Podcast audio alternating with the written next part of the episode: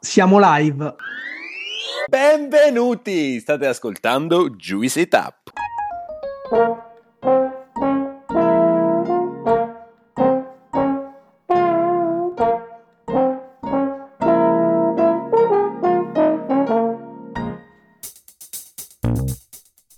Siamo Gianluca, Alessandro e Claudio, tre amici che si sono conosciuti ai tempi dell'università a Pollenzo. Siamo molto diversi tra noi, ma condividiamo una grande passione per l'enogastronomia, per tutto o quasi tutto ciò che è edibile e potabile. Una di quelle amicizie costruite tra piatti di pasta e bottiglie di vino.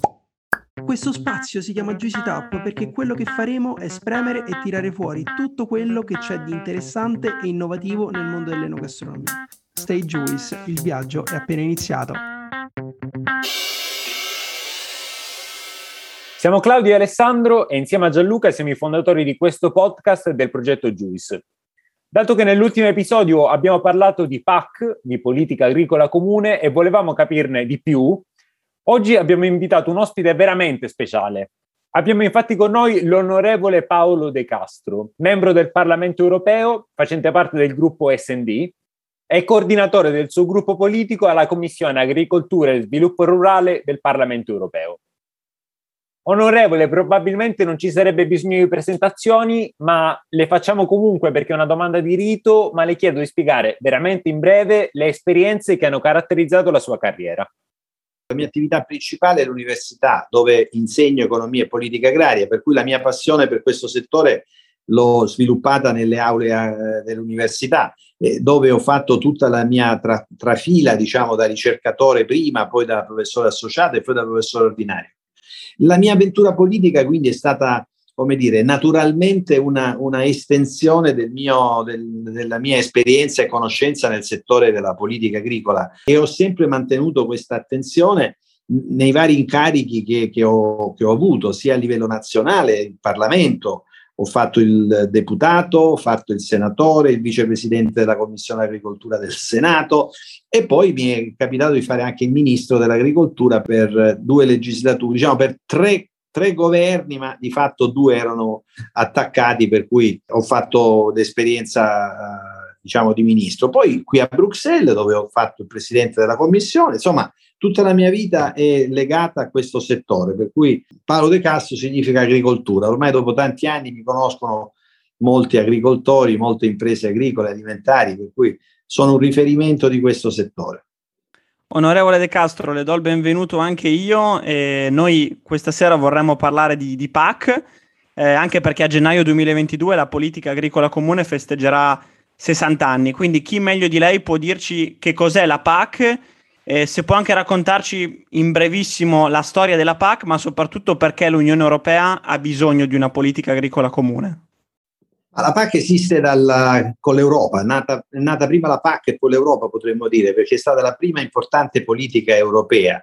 Venivamo dal dopoguerra, quindi c'era un problema di disponibilità di prodotti alimentari, eh, c'era stato il piano Marshall eh, con, con l'impegno e gli aiuti degli americani, avevamo lanciato una serie di programmi proprio per venire incontro a tanti territori europei che vivevano in quegli anni la fame. Quindi il primo grande obiettivo dell'Europa è stato quello di spingere gli agricoltori europei ad aumentare la produzione, a produrre di più per raggiungere l'autosufficienza alimentare e per eliminare quelle sacche di, di, di, di, povertà o di mancanza proprio di alimenti che aveva l'Europa in quegli anni. E devo dire che il successo della politica agricola è stato straordinario, tanto straordinario che a un certo punto negli anni Ottanta ci siamo dovuti porre il problema opposto, e cioè che si produceva troppo, non sapevamo più come smaltire queste produzioni in eccesso perché il mercato non le richiedeva e infatti lì sono nate le quote di produzione, il set aside, tante politiche europee volte al contenimento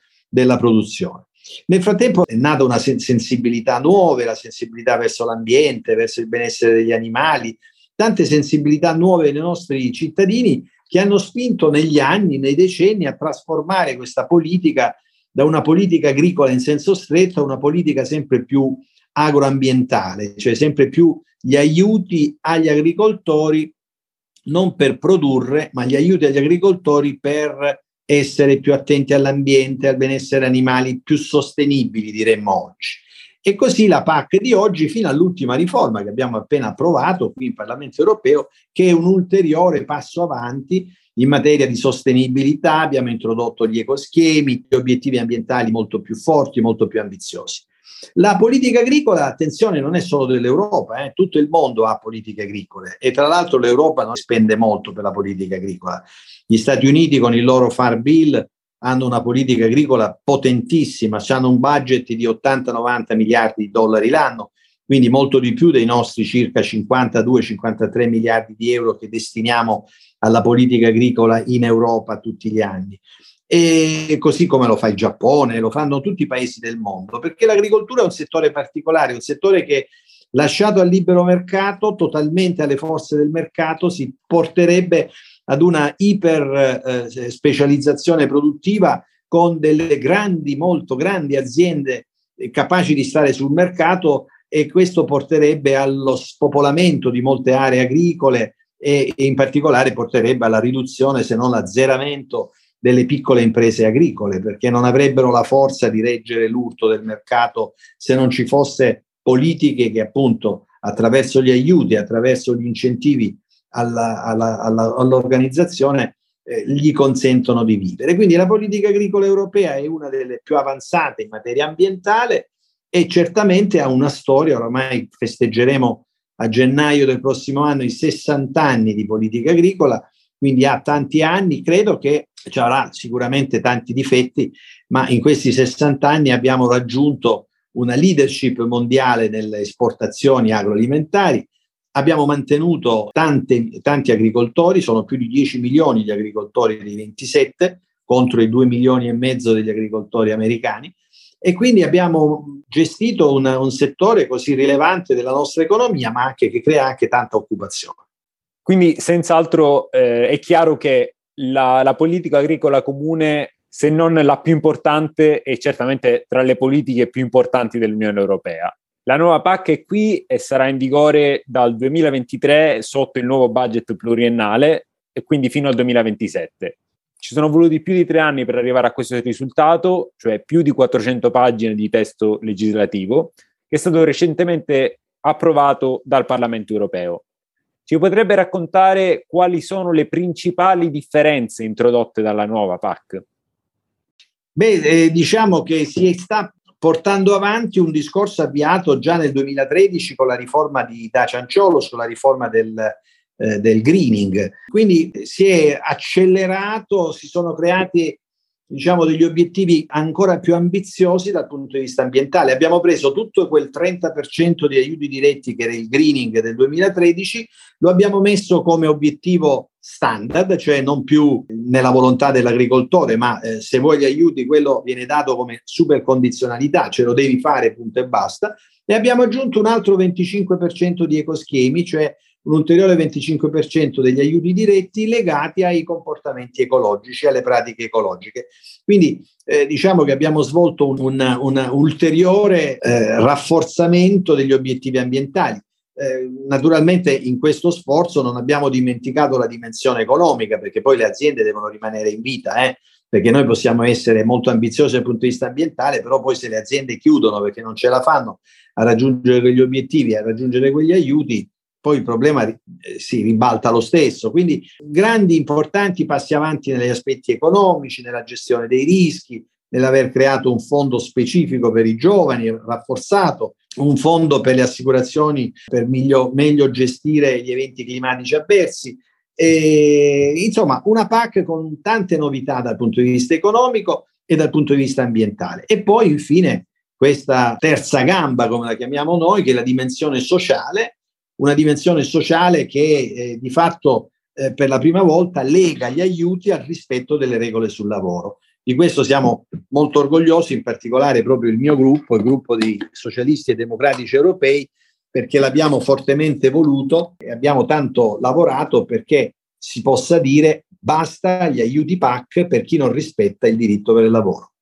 Oltre questa battaglia che hai appena citato, ce ne sono state altre che come SND o che personalmente avete puntato e siete riusciti a ottenere poi eh, e adesso è inclusa nel, nell'accordo finale della PAC? Sì, beh, diciamo che il nostro obiettivo, in particolare del nostro gruppo, ma in generale, diciamo, di tutti noi deputati della Commissione Agricoltura Sviluppo Rurale del Parlamento Europeo, è stato quello di raggiungere un buon equilibrio tra le tre dimensioni, ambientale, economica e sociale. Io credo che ci siamo riusciti, poi è chiaro che come tutti i negoziati così difficili, complessi, che richiedono anche accordi in 27 paesi che la pensano ovviamente in maniera non uguale. È chiaro che ci sono sempre gli scontenti, ci sono sempre quelli che volevano di più eh, rispetto ad alcune tematiche ambientali, rispetto ad alcune tematiche economiche, eccetera. Io credo che sia un buon equilibrio e che sia sicuramente un passo avanti nella giusta direzione. Dopodiché ci saranno tutte le norme che deriveranno dal Green Deal europeo, quindi il Fan to Fork si trasformerà in atto legislativo prima o poi e a quel punto ci sarà ovviamente la possibilità di rafforzare ulteriormente eh, il capitolo ambientale o di diciamo, rendere in maniera più solida diciamo, gli impegni di carattere ambientale. Però le cose vanno fatte gradualmente, anche perché, come abbiamo più volte detto, noi non vogliamo lasciare indietro nessuno non vogliamo che questa politica rischi di eh, eh, lasciare a terra aziende e magari favorire l'importazione di, paesi, di, di, prodotti dai paesi terzi, perché questo sarebbe il fallimento della PAC, del Farm to Fork, di tutte le politiche europee. Perché non ci dimentichiamo che questo settore è il primo settore dell'economia europea, secondo settore dell'economia manifatturiera italiana e è così importante che passi avanti vanno fatti, ma sempre con quella giusta transizione temporale che ci consenta di spingere tutti nella giusta direzione. Ne ha già parlato, però oltre agli aspetti ambientali ed economici, eh, la terza componente della nuova PAC è la dimensione sociale dell'agricoltura. Può raccontarci nello specifico in cosa consiste e come viene anche declinata nella nuova PAC? Sì, ma guarda Alessandro, il tema è eh, molto semplice. Legare gli aiuti PAC al rispetto delle regole sul lavoro.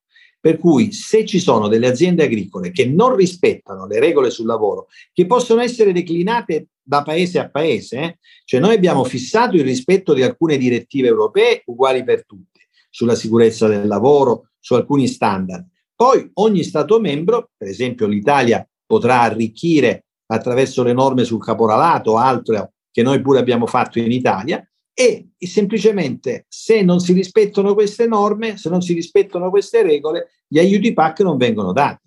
Proprio in questi giorni eh, il ministro Patuanelli, insieme con i sindacati dei lavoratori, CGL, Gisle Will le organizzazioni agricole, stanno creando un tavolo per definire come effettivamente effettuare i controlli nelle aziende agricole in modo tale che ci sia la, eh, eh la prova, la certezza che queste regole vengono rispettate e in questo modo si potrà dare corpo a quella condizionalità sociale che noi abbiamo introdotto.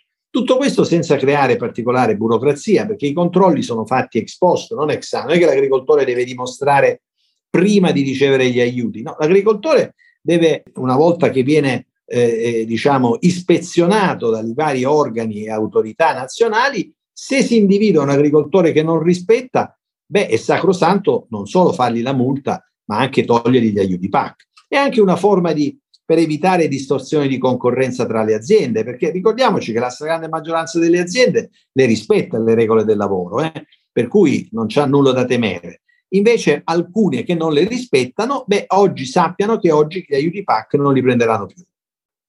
Ha già accennato al fatto che ehm, esiste già un tavolo, in questo caso specifico, per eh, delimitare quali sono i limiti del rispetto dell'aspetto sociale eh, e come le, le, aziende agricole devono comportarsi sotto il punto di vista dello, dello sfruttamento dei lavoratori o dell'utilizzo delle, delle risorse umane in maniera etica. Sappiamo che eh, la PAC chiaramente viene definita a livello europeo a grandi linee, però poi sono gli Stati membri che devono eh, inviare alla Commissione europea i loro piani nazionali. A che punto siamo con, sotto questo punto di vista?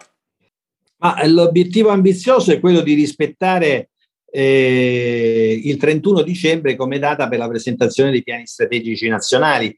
È un obiettivo ambizioso perché chiaramente bisogna mettere d'accordo 20 eh, regioni e non sarà facile, anche perché poi comunque i gradi di flessibilità che questa PAC dà agli Stati membri sono molto ampi, per cui il piano strategico potrà davvero eh, introdurre tante novità. però diciamo che le discussioni sono molto avanzate e a, a giudicare da quello che, che si dice eh, sembrerebbe che sono molto avanti e che si possa effettivamente immaginare che per i primi mesi dell'anno prossimo avremo un piano strategico completo in Italia e approvato da Bruxelles.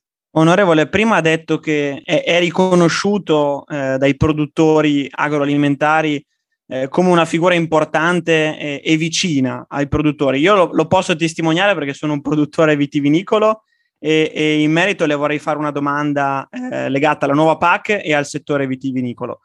Eh, dal 2023 saranno introdotte delle novità nell'etichettatura nutrizionale del vino. Le bottiglie dovranno riportare le calorie contenute e, e, rendere disponibile anche attraverso un QR code, e questo che, credo che sia un ottimo servizio per noi produttori, più informazioni al consumatore. Perché secondo lei è una misura necessaria e può dirci cosa ne pensa?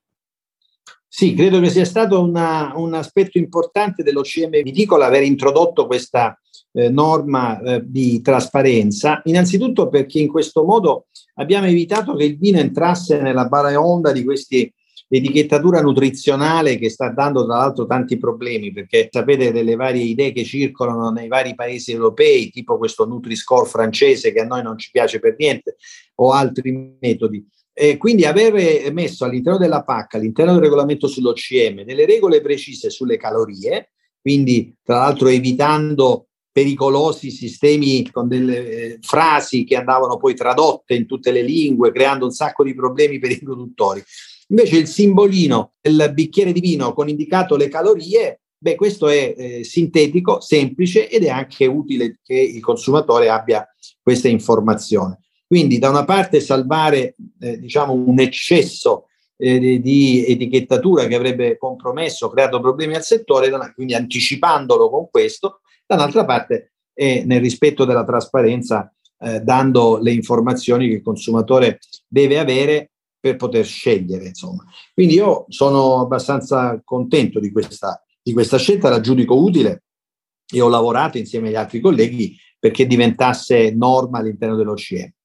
Ma credo che eh, la nuova PAC sia stata accolta comunque con grande positività da tutte le associazioni di settore nel mondo vitivinicolo, quindi co- le faccio anche le mie congratulazioni. Le chiederei eh, due informazioni su quello che è il vino dealcolato. Cosa potremmo fare noi produttori e cosa non potremmo fare?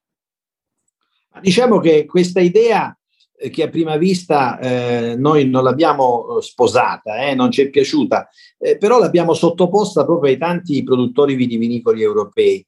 E le considerazioni che ci hanno fatto alla fine ci hanno convinto, innanzitutto per mantenere all'interno del settore vitivinicolo e non rischiare che vada a finire in altre, in altre politiche, quindi mantenere questa possibilità all'interno del settore limitare questa possibilità del vino dealcolato in modo totale solo ai vini da tavola e lasciare una possibilità, una, una opportunità, se i consorsi lo vorranno, per i vini a denominazione d'origine. Ovviamente per i vini a denominazione d'origine parliamo solo di una eventuale dealcolazione non totale, eh? quindi una, una, una, pratica enologica che tra l'altro viene viene fatta spesso eh, perché c'è un problema che oggi alcuni, alcuni tipi di vino vanno molto oltre la gradazione alcolica e quindi si debba ridurre di mezzo grado, un grado a seconda delle varie condizioni. Quindi e eh, nel caso dei vini a denominazione d'origine, dei consorsi potranno scegliere sulla base di quelle che sono le caratteristiche del loro vino, della loro denominazione d'origine, nel caso dei vini da tavola c'è un'opportunità aperta che si potrà vedere in futuro chi potrà utilizzarla o meno, anche guardando i mercati di paesi che eh, non vogliono l'alcol e penso anche al, diciamo, al successo che ha avuto altre bevande che sono state eh, dealcolate. D'altra parte, diciamo, sono fenomeni che stanno già avvenendo, quindi non abbiamo soltanto regolamentato, io credo in modo eh, più o meno accettabile, eh, un, un, una pratica che si stava già di per sé eh, diffondendo. Quindi credo che possa essere positiva. In ogni caso vedremo quello che succederà. Rimane da parte mia il dubbio se un vino dealcolato, ancorché vino da tavola, dealcolato totalmente, possa ancora chiamarsi vino. Ecco, questa è una, è una domanda che mi pongo. Eh, la riduzione alcolica di un grado o due gradi, quello che è, vabbè, è un fatto di pratica enologica ci sta, ma quando eventualmente solo nei vini da tavola, si dovesse arrivare a un vino dealcolato tipo birra analcolica, ecco, un vino analcolico, secondo me non è vino, non si può chiamare vino, però questo è un fenomeno che dovrà essere affrontato, vedremo come, come, come applicarlo. Lo ha già accennato, quindi non posso non farle la domanda sul Nutri-Score. Abbiamo parlato anche di etichettatura, restiamo sul tema. Quindi Nutri-Score, cosa ne pensa? Eh, cosa potrebbe cambiare, visto che già ci ha detto bene o male cosa ne pensa? Come dovrebbe cambiare l'attuale strumento per adattarsi ai differenti bisogni degli Stati membri?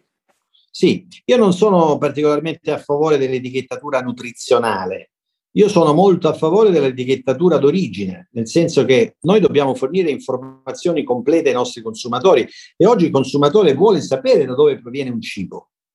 Eh, cosa contiene quella marmellata di fragole, se le fragole sono italiane o, o sono eh, eh provenienti dall'emisfero australe eh, e così via.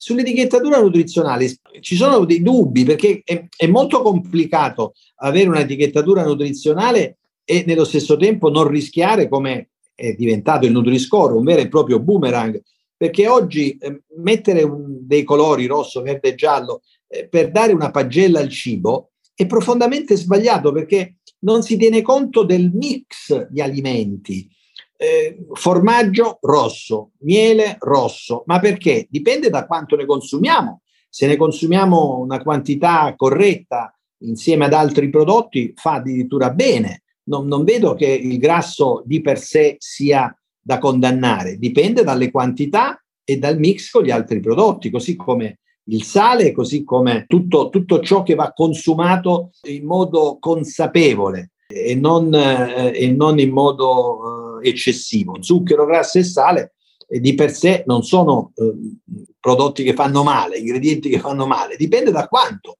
eh, e dal mix degli alimenti. Quindi io sono contrario, così come si sta rivelando poi un boomerang perché eh, spinge i consumatori a consumare prodotti iperlavorati. Le patatine fritte sono verdi nel Nutri-Score, i sofficini, che senso ha?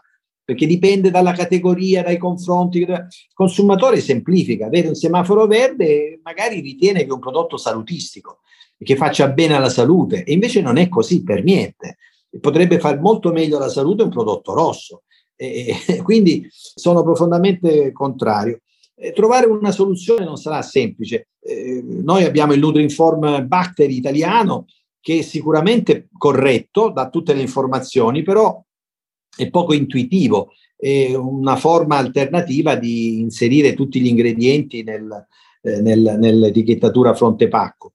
Eh, forse il modello scandinavo potrebbe essere preso come esempio, questo sistema a serratura, un key-all, cioè mettere un bollino verde solo a quei prodotti che hanno determinate caratteristiche salutistiche. Non lo so, lo vedremo. Però io dico anche che non è che ce l'ha consigliato nessuno questo riscore, eh? cioè eh, se noi impegniamo le risorse europee e lo sforzo di tutti noi all'educazione alimentare, a dare le informazioni corrette ai consumatori, a spiegare ai nostri ragazzi a scuola, ai bambini, partendo anche dalle scuole elementari, eh, che cosa significa un, un, prodotto sano, quali sono gli ingredienti. E, insomma, l'educazione può fare molto, molto di più che dei semafori che rischiano di creare invece comportamenti a volte anche sbagliati. E questo è il mio pensiero. Assolutamente, ha toccato de- dei punti veramente importanti, eh, questi ultimi sulla, sull'educazione alimentare, che speriamo, ci auguriamo che in Italia un giorno arriverà. In ogni nostra intervista chiudiamo con quello che chiamiamo momento piccola pasticceria. Chiediamo generalmente ai nostri ospiti un consiglio su un libro, un film, un album o un brano musicale. Basta anche soltanto un elemento, però deve essere qualcosa che è stato importante per lei e che vuole consigliare a chi ci sta ascoltando perché ah. potrebbe essere di ispirazione. Importante per me eh, recentemente è senz'altro eh, l'ultimo libro che ha scritto il professor Prodi sull'Europa. Anzi, ve lo, ve lo, consiglio strettamente. Tra l'altro è un libro pieno di fotografie, di immagini. Io ho avuto anche il privilegio di contribuire per quello che riguarda l'agricoltura. Ma è un, è un libro che racconta proprio l'Europa, da quando è nata, i grandi obiettivi, lo straordinario successo di questi 70 anni di pace che ci ha garantito in un continente che ha visto per centinaia e centinaia di anni la guerra, ce ne siamo date di santa ragione per centinaia di anni. Quindi se abbiamo avuto questi 70 anni di pace probabilmente è merito dell'Europa. Prodi lo racconta in un bellissimo libro e quindi ve lo consiglio. Sui film, ho recentemente visto il film di Sorrentino, La mano di Dio, molto bello, indubbiamente, straordinario, però bello pesante. Ecco, non andate con lo spirito di vedere un bellissimo film di avventura perché è un bel film impegnato, però insomma racconta della Napoli eh, con tutti i suoi lati curiosi, anche a volte molto ridicoli, divertenti, però anche molto pesanti, eh, di vita vera, vita vissuta. Onorevole, grazie di cuore per questa piacevole chiacchierata, è stato un piacere conoscerla, grazie mille e noi le auguriamo buon lavoro. Grazie. Grazie a voi ragazzi, bocca al lupo per tutti. Hai ascoltato Juicy Tap. Per altri contenuti di Juice ci trovi su Instagram e sul nostro sito thisisjuice.net.